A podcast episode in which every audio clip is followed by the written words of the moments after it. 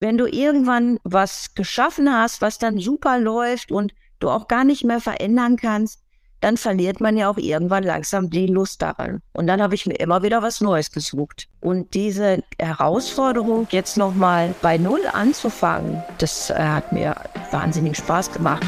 Einfach aussteigen. Der Auswanderer-Podcast. Willkommen zurück zu einer brandneuen Folge. Wir sind schon im März und das Jahr hat aus Podcast-Sicht wirklich fantastisch angefangen. Der Februar war der bisher stärkste Monat in der Geschichte von Einfach Aussteigen, dem Auswanderer-Podcast. Wir haben mit den Folgen hier innerhalb eines Monats über 60.000 Downloads und Streams erreicht und dafür vielen herzlichen Dank. Gerade zum Anfang des Jahres, und das war auch in den letzten Jahren immer so, interessieren sich die meisten Menschen für ein Leben in der Ferne. Und deshalb, wenn du hier neu dazugekommen bist, herzlich willkommen und vielen Dank fürs Reinhören. Ganz wichtig, abonniere den Podcast unbedingt und verpasse keine Folge. Immer mittwochs gibt es eine neue Episode. Und es sei mir noch kurz der Hinweis erlaubt, der Podcast, der wöchentliche Newsletter, mein E-Book, das alles ist für dich weiterhin kostenfrei. Und deshalb freuen wir uns, wenn Podcast-Partner hier an Bord kommen und uns unterstützen, damit wir in dem kleinen Team weitermachen können, damit auch zukünftig eben alles kostenfrei bleibt. Wer hier in diesem tollen Umfeld werben möchte, einfach bei mir melden. Alle Infos gibt es auf der Webseite der Auswandererpodcast.com oder auch in den Show Notes und in der Folgenbeschreibung schauen. Da ist dann auch die E-Mail-Adresse. Mein Podcast. Ja, mein Vater war vor zwei Jahren das erste Mal auf den Azoren und rief mich danach an und meinte, das ist so unglaublich schön, da musst du einmal hinfahren. Viele Jahre war die portugiesische Inselgruppe im Atlantik ein Geheimtipp für Urlauber und Auswanderer. Das subtropische Klima, die Pflanzenpracht, die Berge, der vulkanische Ursprung, alles erinnert ein bisschen an Hawaii. Knapp 240.000 Menschen leben auf den Azoren und das hauptsächlich vom Tourismus. Neun größere Inseln gibt es und mehrere kleinere. São Miguel ist die größte Insel der Azoren und dort lebt seit 2016 mein heutiger Gast Brigitte Kalle. Und ich freue mich sehr, dass Brigitte zugesagt hat, denn seit langem ist hier mal wieder jemand Älteres zu Gast im Podcast. Also ich will ihr jetzt nicht zu nahe treten, aber Brigitte ist inzwischen 64 und hat sich eben entschieden, vor sieben Jahren ihrem Leben eine neue Wendung zu geben. In Hamm in Nordrhein-Westfalen hatte sie vorher ein erfolgreiches Restaurant geführt und davor war sie selbstständig im Onlinehandel mit Klamotten. Also diese Frau hat sich immer wieder neu erfunden. Wie sie nun auf die Idee kam, mit Ende 50 nochmal auszuwandern, warum es ausgerechnet die Azoren geworden sind, was sie heute beruflich macht und vor allen Dingen, was den besonderen Reiz der Azoren ausmacht, darüber sprechen wir jetzt. Herzlich willkommen im Podcast. Hallo Brigitte. Hallo. Brigitte, wenn du bei dir aus dem Fenster schaust, was siehst du da aktuell?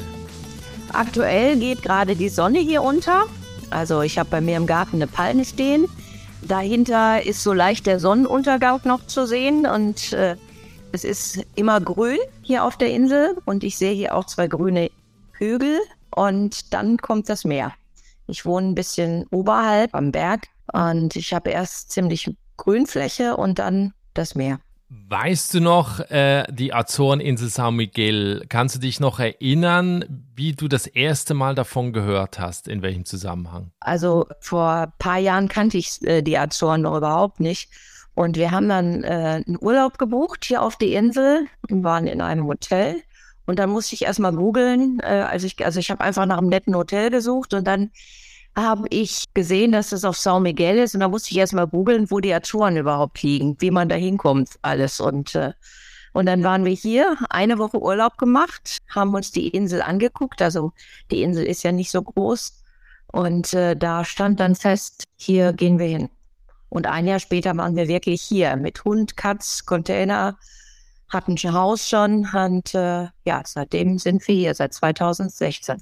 Ja, Wahnsinn. Aber was ist denn in dieser einen Woche passiert da im Urlaub? Da muss man ein bisschen weiter ausholen. Das war, wir hatten halt also ein Restaurant. Das war schon wirklich sehr viel Arbeit. Äh, und irgendwann haben wir gesagt, entweder fallen wir tot hinter der Theke um oder wir hauen jetzt ab, verkaufen alles und äh, tun uns die Ruhe an und fangen nochmal von vorne an, solange man noch die Kraft hat. Also wenn du nachher irgendwie nicht mehr so körperlich kannst, dann wird das alles schwieriger. Aber äh, ich war zu der Zeit halt 58. Mein Lebensgefährte ist fünf Jahre jünger. Und da haben wir gesagt, entweder machen wir das jetzt oder nie. Ja, und wir hatten sowieso vor, irgendwann mal am Meer zu leben. Ja, und dann war das eine gute Entscheidung. Und man darf bei solchen Entscheidungen halt auch nicht zu lange überlegen und grübeln, weil ich glaube, dann scheitert es auch bei vielen Leuten. Man muss natürlich auch ein bisschen Mut haben, ja, und auch einen gewissen finanziellen Background. Ja, weil, weil jetzt gerade diese eine Woche Urlaub, das heißt, was ist denn da auf dieser Insel bei euch passiert, dass ihr gesagt habt, okay, hier können wir uns vorstellen zu leben, nachdem ihr ja vorher noch gar nie da wart? Weil wir waren so begeistert. Also es ist hier immer grün auf der Insel. Die Mentalität der Leute ist so toll, so hilfsbereit, so nett, so freundlich. Ähm, die Kriminalität ist hier super gering. Also ja, also das war wirklich das Klima. Wir waren sofort hin und weg und haben gesagt, genau das ist unsere Insel. Wir hatten zuvor hatten wir überlegt, später mal an die Agave nach Portugal zu gehen, ans Festland. Hatten uns damals auch schon Häuser mal angeschaut. Aber nachdem wir dann jetzt hier auf São Miguel waren, war uns klar, also das ist es. Also man hat das sofort gehabt, dieses Feeling, äh, ja, hier will ich leben. Also das habe ich in meinem Leben bis jetzt nur zweimal zuvor gehabt. Und das war dann einmal, als ich das erste Mal in San Francisco war. Da habe ich mir, da habe ich gesagt, hier könnte ich auch leben. Und ganz früher dann auch irgendwann mal Hamburg, fand ich auch als Stadt toll. Das habe ich dann aber nie richtig gemacht sondern jetzt die São Miguel haben wir dann gesagt, so jetzt aber. Ja, weil viele nennen das ja auch äh, das Hawaii Europas. Warst du schon mal auf Hawaii? Also ist das da wirklich so ähnlich, wie man sich das eben auch von Hawaii vorstellt? Also ich war noch nicht auf Hawaii, aber äh, die Vergleiche ziehen viele. Und ich kenne auch Leute, die äh, wirklich auf Hawaii schon waren und sagen, es ist wirklich, also man kann äh, Vergleiche ziehen halt. Also das ist, äh, die Insel ist halt, äh, wir haben eine hohe Luftfeuchtigkeit hier. Die Temperaturen sind im Sommer nicht zu heiß. Wir kommen hier nicht über 30 Grad oder sowas. Das Gute ist dann halt auch, dadurch haben wir keine Waldbrände, äh, weil es hier nicht so heiß ist und die Luftfeuchtigkeit da ist und es ist sehr feucht auch. Also wir, auch im Sommer regnet es nachts manchmal und durch dieses Feuchte ist es immer grün. Also wir haben es im Winter, es blühen das ganze Jahr Blumen. Zu jedem Monat haben wir andere Blumen, die am Straßenrand blühen. Und ja, ich, ich glaube, Hawaii ist halt auch so.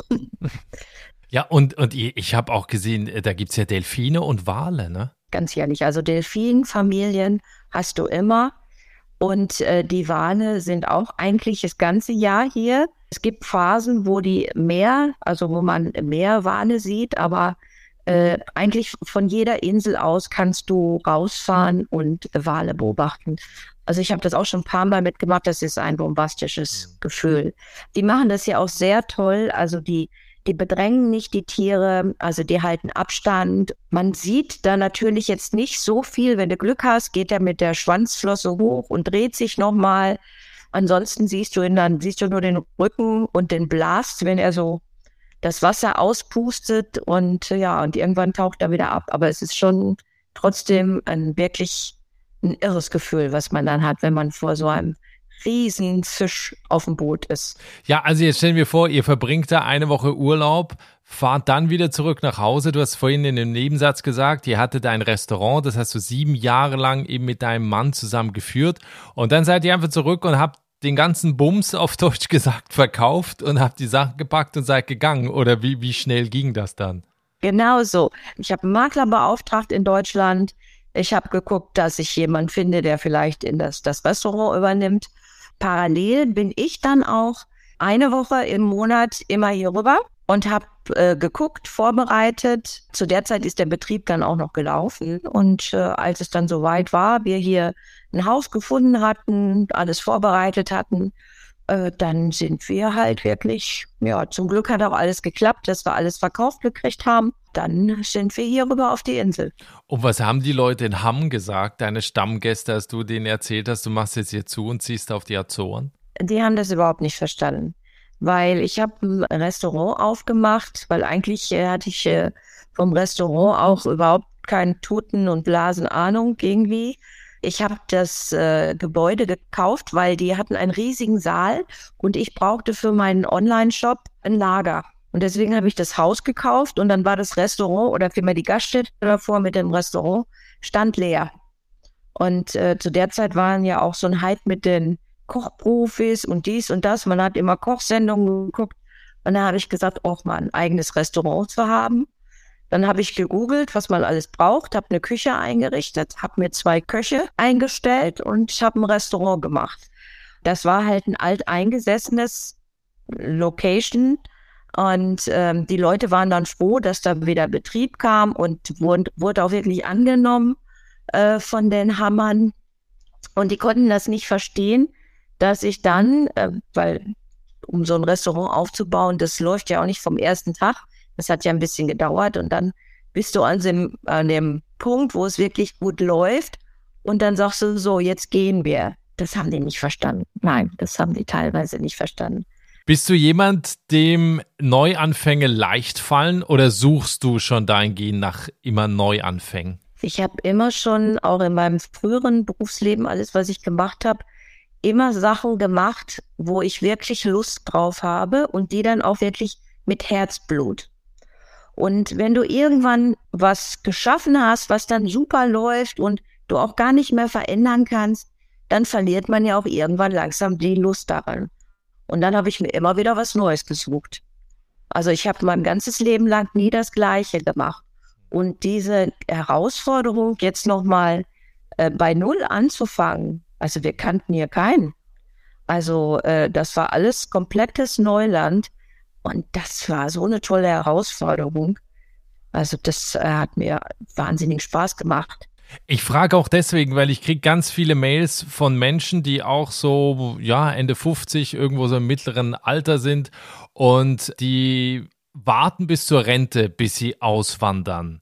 Du bist jetzt eben jemand, die sich diesen Traum vorher schon erfüllt hat ähm, bevor wir dann auch später zu den ganzen Tipps kommen. Aber was gibst du Menschen mit, die genau an diesem Punkt auch stehen, sagen, ja, ich warte lieber bis zur Rente, weil dann habe ich alles safe, ich fange nicht eben nochmal jobmäßig auch woanders an. Was, was, was antwortest du solchen Menschen? Weißt du, es gibt viele Leute halt, die sagen immer, ja, in fünf Jahren, da gehe ich in Rente und dann lege ich nochmal los. Genau. Weißt du, ob du in fünf Jahren noch lebst? Ja. Also man sollte immer die Zeit jetzt leben ähm, und nicht alles immer auf die lange Bank schieben. Aber ich kann das natürlich auch verstehen mit der Sicherheit. Die Leute wollen natürlich auch eine Sicherheit haben. Hier kannst du keinen normalen Job machen.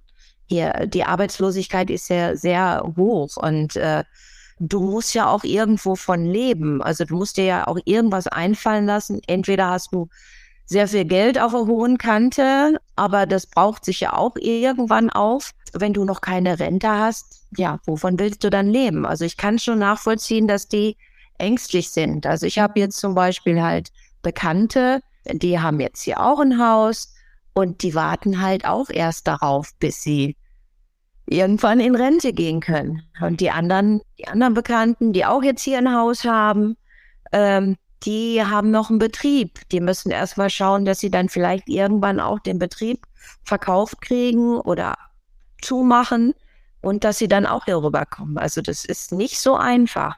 Man muss schon risikofreudig sein, aber trotzdem auch im Hinterkopf haben, wovon lebe ich denn dann? Ja, und da kommen wir jetzt gleich zu einem Punkt und auch da habe ich das Gefühl, du bist total erfinderisch, weil eine Geschichte, die du gestartet hast, ist, du verwaltest Ferienhäuser für Leute, die da eben Ferienhäuser haben und die das gerne vermieten, aber halt nicht vor Ort sind.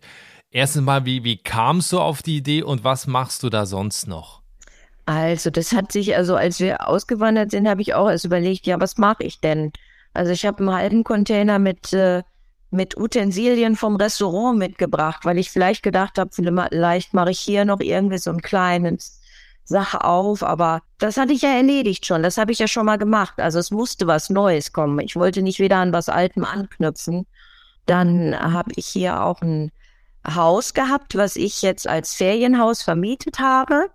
Und dadurch hat sich das dann auch ergeben, dass mich andere Ausländer angesprochen hier haben. Einer kommt aus Irland, einer kommt aus Amerika, der andere kommt aus Deutschland, die hier Häuser haben, aber auch nur zum Urlaub kommen. Und ansonsten haben sie keinen, der sich um ihr Haus kümmert. Und es ist immer schon ganz gut, wenn du hier ein Haus hast, dass sich da auch mal jemand drum kümmert oder es vermietet. Und so erzielen die Eigentümer ja dann auch noch Einnahmen mit der Immobilie. Und das lief direkt von 2016 an oder wann hast du damit angefangen? Ja, also relativ schnell. Also ich habe, ich habe, also ich kam, ähm, mein Lebensgefährte, der kam ein paar Tage später mit dem Flieger hier rüber, mit dem anderen, mit unserem zweiten Hund. Und ich war eine Woche hier alleine äh, in unserem Haus. Ich habe dann ein Zimmer hier eingerichtet im Haus und habe dann äh, wirklich direkt äh, eine, bei Airbnb Bed and Breakfast angeboten und hatte sofort Vermietung. Okay. Also und ähm, aber das habe ich aber auch wirklich nur ganz kurz gemacht, weil hier im eigenen Haus war mir das dann äh, zu nah bei und ähm, dann haben wir noch ein anderes Haus ähm, hier gekauft, umgebaut und äh, das dann vermietet. Und dann kamen die Leute. Also das war wirklich, das ging alles so nahtlos ineinander über. Mhm. Und äh, sag mal, man spricht ja, soweit ich weiß, Portugiesisch auf den Azoren. Wie ist euch das am Anfang da gelungen? Also habt ihr vorher mal einen Sprachkurs gemacht oder wie habt ihr euch da auch mit den Einheimischen überhaupt verständigen können? Das Problem ist hier, Portugiesisch ist erstmal eine ganz schwierige Sprache, finde ich. Und alle sprechen oder ganz viele sprechen Englisch. Das Problem ist, wenn man anfängt mit dem bisschen, was man gelernt hat, von irgendwelchen äh, Apps oder irgendwelchen Seiten äh, ein paar äh, Brocken Portugiesisch gelernt hat. Man, man will das dann anwenden. Hier auf der Insel gibt es, ich glaube, 40 verschiedene Dialekte. Jedem Ort reden die anders. Äh, die Leute, die vom Festland hier auf die Insel kommen, die können noch niemals richtig mit den Azoianern äh, sprechen. Also das ist ganz, ganz schwierig. Und ähm, hier kommt man mit Englisch gut durch. Also das Wichtigste war, weil ich ja auch nicht irgendwie voraussetzen will, wenn ich mich mit, mit Ämtern oder mit irgendwelchen Behörden oder im Laden bin, was frage. Ähm, ich kann ja nicht voraussetzen, dass die sofort mit mir Englisch sprechen. Also das Erste, was ich gelernt habe, war halt, äh, ähm, ich spreche leider nicht gut Portugiesisch, sprichst du Englisch.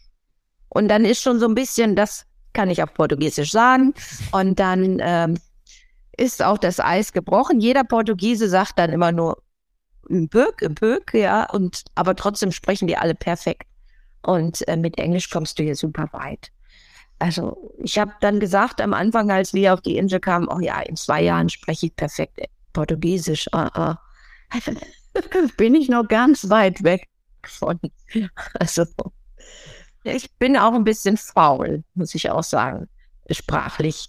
Wie ist euch denn, also jetzt mal abgesehen von der Sprache und von den Vermietungen und möglichen Handwerkern, mit denen du in dem Zusammenhang da auch zu tun hattest, wie ist euch so der Anfang gelungen auf den Azoren? Weil man hat ja am Anfang immer so eine Hochphase, das ist ja so quasi wie eine Beziehung, man ist erstmal total verliebt und dann äh, kommt meistens dann irgendwann so eine Downphase und dann ist man irgendwann dann so in der Mitte irgendwo angekommen.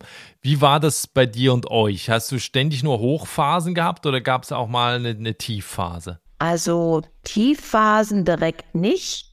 Man muss sich halt einfach so mit einigen Sachen arrangieren. Also es ist teilweise so, du machst irgendwas aus, redest mit jemandem, klar, kannst du vorbeikommen, kannst du mir den Zaun hier machen, dies und das. Der sagt, ja, guckt sich das alles an. Morgen komme ich. Und die kommen da nicht. Du siehst den nie wieder. Weil die Portugiesen sagen nicht nein. Also die können nicht, oder die Azoianer, die, die sagen nicht nein zu irgendwas, weil die dich auch nicht enttäuschen wollen. Die sagen dann immer, ja, klar, klar, klar. Aber äh, dann passiert nichts mehr. Und das ist dann, das kann man nicht nachvollziehen. Also, weil wenn, wenn unser eins was zusagt, dann steht man da auch zu. Und äh, das, aber das meinen wir noch nicht mal böse. Also das sind so Sachen halt, so Kleinigkeiten, wo man sich wirklich mit arrangieren muss. Aber das würde ich nicht als irgendwelche Tiefphasen äh, bezeichnen. Also das ist halt, es läuft alles hier super. Man ist hier integriert. Also wir sitzen jetzt auch nicht nur hier oben auf unserem Berg, also unser Haus liegt ja oberhalb hier. Ähm, wir sind so ungefähr so 250 Meter über dem Meeresspiegel. Wir gehen aber oft ins Dorf und zu den Festen und haben auch portugiesische Freunde. Und es ist einfach, man wird hier schnell in der Gemeinschaft aufgenommen. Also wir sind nicht die Ausländer, die da jetzt irgendwo ihr Häuschen haben. Aber das, das liegt auch an jedem selber. Ich habe auch das Gefühl, du bist wahrscheinlich jemand, der total Menschen auch anzieht, der irgendwie schnell mit Menschen in Kontakt kommt. Hast du einen Tipp, eben auch für Leute, die auswandern, die sich vor Ort ein Netzwerk aufbauen wollen, wie man da am besten vorgeht, wie man eben in so eine Gemeinschaft reinkommt? Du musst, also hier ist es ja auch noch, äh, die Azoianer, das ist ja auch noch sehr macho-lastig. Also in den äh, Cafés äh, sitzen ja eigentlich immer nur die Männer oder stehen davor, trinken ihren Kaffee und ihr Bierchen. Als Mann fällt es dir hier viel leichter, Anschluss zu finden weil die Frauen sind meistens immer zu Hause und äh, mit den Kindern und äh, ich habe nur festgestellt jetzt hier in äh, dieser kleinen Macho-Welt hier, die haben erstmal lernen müssen, ich bin schon ziemlich dominant. Also wenn ich was sage, dann, dann möchte ich, dass das auch irgendwie so läuft und da äh, muss man dann schon mal manchmal, da haben die mich am Anfang echt immer angeguckt oder dann haben sie den André gefragt, äh, soll das so gemacht werden, weil sie meine Geschichte nicht für voll genommen haben, was ich denen erzählt habe. Weil hier kommt eigentlich so eine Aussage, wie was passieren soll, immer vom Mann. Ja. Und äh, ja, aber mittlerweile äh, läuft das schon ganz gut. Ja, es ist irgendwie in Irland sehr ähnlich, weil wir auch bei uns im Haus einiges umbauen und wenn da die Handwerker kommen, meine, meine Frau organisiert das alles und weiß auch genau, wie das dann zu sein hat. Und ich merke nur immer, wenn wir zu zweit mit einem Handwerker sprechen, die gucken mich die ganze Zeit an, ob, obwohl ich die wenigste Ahnung habe. Ja, ja, also so war es am Anfang hier auch, aber mittlerweile, also die haben mitgekriegt, dass ich Ahnung habe, wie es laufen soll halt, also gerade bei bei Renovierung und Umbauten und so. Und äh, ja, also das ist äh, nur, wenn ich dann neue Sachen einbringe. Also mit Dämmung und so ein paar Sachen, was die ja nicht kennen, da gibt es dann immer Diskussionen, ähm, weil dann heißt es ja, das machen wir aber schon immer so. Warum sollen wir das denn jetzt anders machen? Kenne ich auch. Ich finde manchmal, wir machen auch schon so Witze, wir sagen dann immer, ja, die machen das hier Irish Way mäßig. Also das ist dann immer so schnell, schnell, husch, husch und irgendwie ein bisschen Erde drüber gekippt und fertig. Aber dass das dann irgendwie nach einem Jahr wieder gemacht werden muss, das sehen die dann gar nicht. Aber ja, das ist dann irgendwie halt so andere Länder, andere Sitten. Ja, wenn wir nochmal kurz den Vergleich Deutschland, Azoren machen, so preislich, wie muss ich mir das vorstellen? Also ich meine, hier Irland zahlst du auch den Inselzuschlag. Wie sind so die Lebenshaltungskosten auf den Azoren? Also wenn man jetzt auch sagt, okay, man mietet irgendwo eine Wohnung, man geht essen, man geht einkaufen, wie würdest du das so einschätzen im Vergleich zu Deutschland? Also ich würde immer noch sagen, es ist günstiger, aber es hat wahnsinnig angezogen. Es hat wirklich wahnsinnig angezogen. Also ich weiß auch nicht wieso, aber ich äh, kaufe mir hier immer äh, Butter ohne Salz und die kostet 2,69 Euro. Und es tut mir jedes Mal weh, wenn ich mir so ein Paket Butter kaufe, weil ich das echt eigentlich nicht verstehe, warum. Die war immer schon teurer, weil die, es ist sonst alles salzig hier. Und ich mag das nicht so, Marmelade mit Salz. Und ähm, aber 2,69 Euro für, für Butter ist, finde ich, schon teuer. Aber ähm, die Lebensmittel haben angezogen, die Restaurantpreise haben angezogen. Also am Anfang, als wir hier hingekommen sind, mit 20 Euro, zwei Personen mit Getränk, kein Problem. Äh, geht jetzt auch nicht mehr. Also du kriegst zwar so Dish of the Day zum Mittagstisch, da kannst du noch für 7, 8 Euro essen. Äh, aber normale Kartenpreise ist auch 10 Euro aufwärts. Also das ist jetzt schon angezogen worden. Also das ist halt, das ist eigentlich schade. Das bringt der Tourismus mit sich. Also der Tourismus, ähm, da haben natürlich alle jetzt drauf reagiert. Der ist in den letzten Jahren hier wirklich komplett explodiert. Also auf einmal waren die Azoren ja in aller Munde. Vorher kannte die keiner, höchstens das Azoren hoch. Und äh, jetzt werden die Azoren gehypt. Mit der Aus mit dem Spruch zum Beispiel äh, Hawaii von Europa. Also das geht ja auch durch die Medien und jeder will jetzt mal auf die Azoren und für die Azorianer ist das nur dumm. Der Verdienst ist hier, der Mindestlohn ist 600 Euro. Davon müssen die alles bestreiten. Es geht meistens nur einer arbeiten und dann haben sie zwei Kinder und das ist nicht ohne. Und die wohnen zur Miete. Also das ist wirklich ganz äh, schwierig. Also die haben eigenes Gemüse, was sie anbauen. Die haben auch alle ihre eigenen Hühner. Ähm, aber der Tourismus hat es schon gemacht, dass die Preise hier höher gegangen sind. Auch die Immobilienpreise sind enorm gestiegen.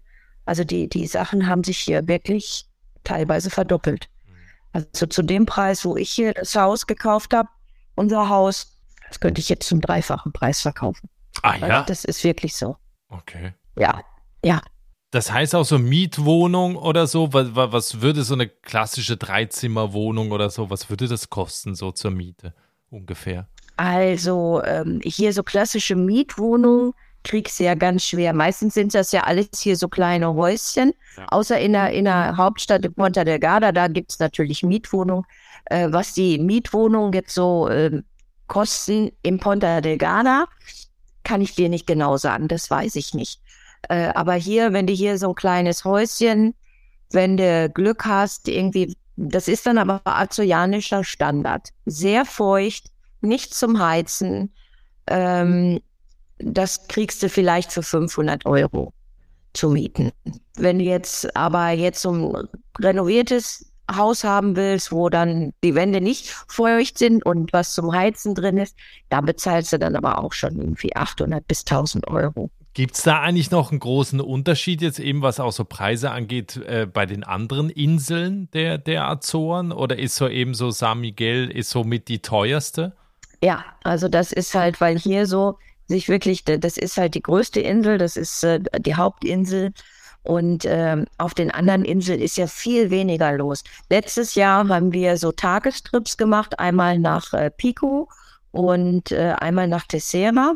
Und ich war total überrascht, wie wenig Verkehr da ist.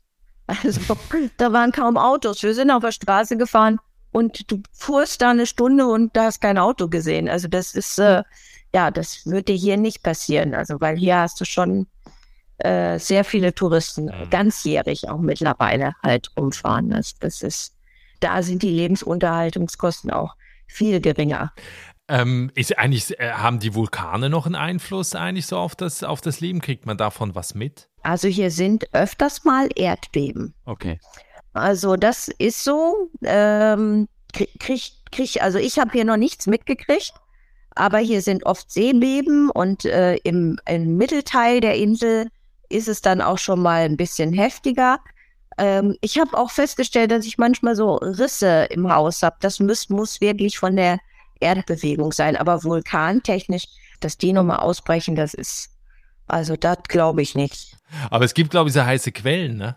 Ja, also du kannst hier, es gibt Ecken, da kannst du das ganze Jahr ins Meer gehen, weil halt wirklich heiße Quellen auch im Meer sind. Mhm. Äh, oder auch äh, teilweise in, äh, haben sie so Becken gemacht äh, im, im Wald. Und das ist sehr angenehm. Also gerade an so einem Regentag fährst du in so eine heiße Quelle und das ist das Wasser hat wirklich so Badewannentemperatur. Also das ist schon toll. Aber das können, kann man auch nur noch, jetzt im Sommer kann man das echt nicht mehr machen, weil es zu voll ist. Ja. Die haben das schon begrenzt mit Besucherzahlen und also sowas ist halt wirklich, wir genießen den Winter und das Frühjahr, weil die Insel dann nicht so besucht ist. Und dann kann man halt wirklich äh, solche Sachen noch machen aber äh, im Sommer, wenn die alle Touristen da sind, wir leben ja auch alle von den Touristen, aber das ist dann schon für uns Einheimische hier nicht mehr so angenehm. Ja, siehst du denn noch Potenziale? Also siehst du noch, wenn jetzt jemand auch hier zuhört und sagt, ich könnte mir vorstellen, auf die Azoren auszuwandern, das gefällt mir auch toll, welche Möglichkeiten es da gibt, eben jetzt auch äh, äh Geld zu verdienen? Also wenn man jetzt nicht in der Anstellung das macht, also siehst du irgendwas, was die Insel noch braucht? Oder die Inseln? Also als Ausländer hier zu arbeiten. Also hier kommen sehr viele, ähm, diese Internetnomaden, die kommen öfters hier. Also haben wir einige immer, die hier so ein halbes Jahr oder auch mal ein Jahr sind. Wenn du übers Internet Geld verdienst, kein Problem. Also hier einen normalen Job machen, riesiges Problem, wenn dann höchstens irgendwo in der Touristenbranche als Fremdenführer oder irgendwie sowas oder in irgendeinem Hotel. Aber dann musst du auch natürlich der portugiesischen Sprache mächtig sein halt. Also das ist schon schwierig, also mit dem Geld verdienen hier. Also es kommen ganz viele Leute, die, das ist wirklich europaweit kommen Leute und kaufen sich hier Immobilien. Also hier findet schon ein ganz schöner Ausverkauf statt. Das hätte ich auch nicht gedacht. Also es ist wirklich äh, Israel, Amerika, Spanien, Italiener, Engländer, alles. Also wirklich überall her kommen Leute, ach Belgier, Belgier haben jetzt hier ein Grundstück gekauft. Also das ist wirklich enorm. Ja, und dann hat Brigitte eben die Ferienhausverwaltung, die ja natürlich wie quasi gerufen kommt, wenn eben die Leute dann ihr Haus im, in der Sommerzeit oder in der Ferienzeit vermieten wollen. Äh, was ich auch noch ganz vergessen habe, es gibt einen, wer sich das auch mal anschauen möchte, es gibt einen Beitrag vom, vom ZDF, von Hallo Deutschland, die dich besucht haben äh, die auch bei dir zu Hause auch gedreht haben, wo man auch sehen kannst, du hast, glaube ich, so eine Art Gnadenhof, wo du Tiere auch aufnimmst, die keiner mehr haben will oder die gefunden werden. Also da packe ich mal den Link in die Shownotes, in die Folgenbeschreibung. Äh, das ist, glaube ich, so, so ein Hobby noch von dir, ne? Weil, also das kostet ja nur Geld, ne? Die ganzen Tiere da aufzunehmen und zu pflegen und so weiter und viel Zeit, ne? Ja, also das ist schon wirklich, also mein Tag fängt äh, morgens um 8 Uhr an dann fahre ich rum und äh, habe eine ganze Einkaufstasche mit Katzenfutter und ich fahre an mehreren Plätzen und fütter da Katzenkolonien. Dann versuche ich die auch teilweise einzufangen, damit die kastriert werden. Da habe ich dann auch einen befreundeten Verein, die mir hier helfen mit den Kosten für die Kastration. Also das kann man gar nicht alles selber stemmen. Und ja, und leider ist es hier so, Hunde und Katzen, die haben keinen Wert für die Azoianer. Und wenn sie sie dann nicht mehr brauchen oder wenn sie krank sind oder alt sind, dann werden sie einfach im Nachbarort irgendwo ausgesetzt. Mhm. Und dann laufen die auf der Straße rum und das, da kann man nicht äh, weggucken. Also ich äh, habe immer irgendwelche Straßenhunde, die ich aufnehme auf Pet Peppel. Der befreundete Verein, der hilft dann halt auch in der Vermittlung, dass die dann äh, vermittelt werden halt. Also das ist ja das muss die Zeit mit sich bringen. Also hier ist schon eine Entwicklung und früher gab es auch Kettenhunde in Deutschland und hier ist es ganz normal mit den Kettenhunden. Und es gibt aber auch schon viele Leute jetzt hier, die mit ihren Hunden an der Leine spazieren gehen. Das ist eine zeitliche Entwicklung. Da hängen die Azoren halt einfach noch ein bisschen nach und ich hoffe, dass das so im Laufe der Jahre sich zum Positiven für die Tiere entwickelt. Ja, aber tolle Arbeit von dir. Wer da mal so einen Einblick äh, bekommen will, wir machen auch ein paar Fotos auf den Instagram-Kanal von Einfach Aussteigen. Also da gibt's ja immer die Fotos zu der Folge, die man hier hören kann. Also da unbedingt auch mal äh, vorbeischauen, da mal so einen Einblick zu bekommen. Zum einen in dein Leben oder eben in, in deine Welt auf den Azoren und ansonsten auch ganz allgemein die ganze Natur da. Wenn wir so zum Ende hin noch Zwei Fragen habe ich noch auf, auf meiner Liste offen. Ähm, die erste hast du, glaube ich, in Teilen auch schon so ein bisschen beantwortet. Aber was gibst du Menschen konkret mit, die auch auf die Azoren auswandern wollen? Also was sind so deine Tipps, vielleicht auch so dahingehend, welche falsche Vorstellungen sollte man nicht haben? Also man sollte erstmal wirklich hier hinkommen und sich erstmal die Insel komplett angucken. Also man sollte sich erstmal die Insel angucken, in welchen Teil der Insel man sich wohlfühlt, ob es einem gefällt. Und äh, man sollte nicht, äh, es gibt Leute, die wirklich übers Internet äh, sich eine Immobilie angucken und die dann kaufen, ohne vorher auf der Insel gewesen zu sein. Man sollte wirklich schon erstmal äh, hier die Insel sich angucken, auch mal mit Leuten reden. Also auch bevor man eine Immobilie kauft, mal mit den Nachbarn reden. Also da gibt es viele Sachen, wo die Leute echt ganz schön reingefallen sind immer einen Anwalt dazu nehmen, sich nicht nur auf den Immobilienmakler verlassen. Also man kann mich auch gerne mal anschreiben. Ich gebe auch gerne Tipps weiter. Das mache ich halt einfach.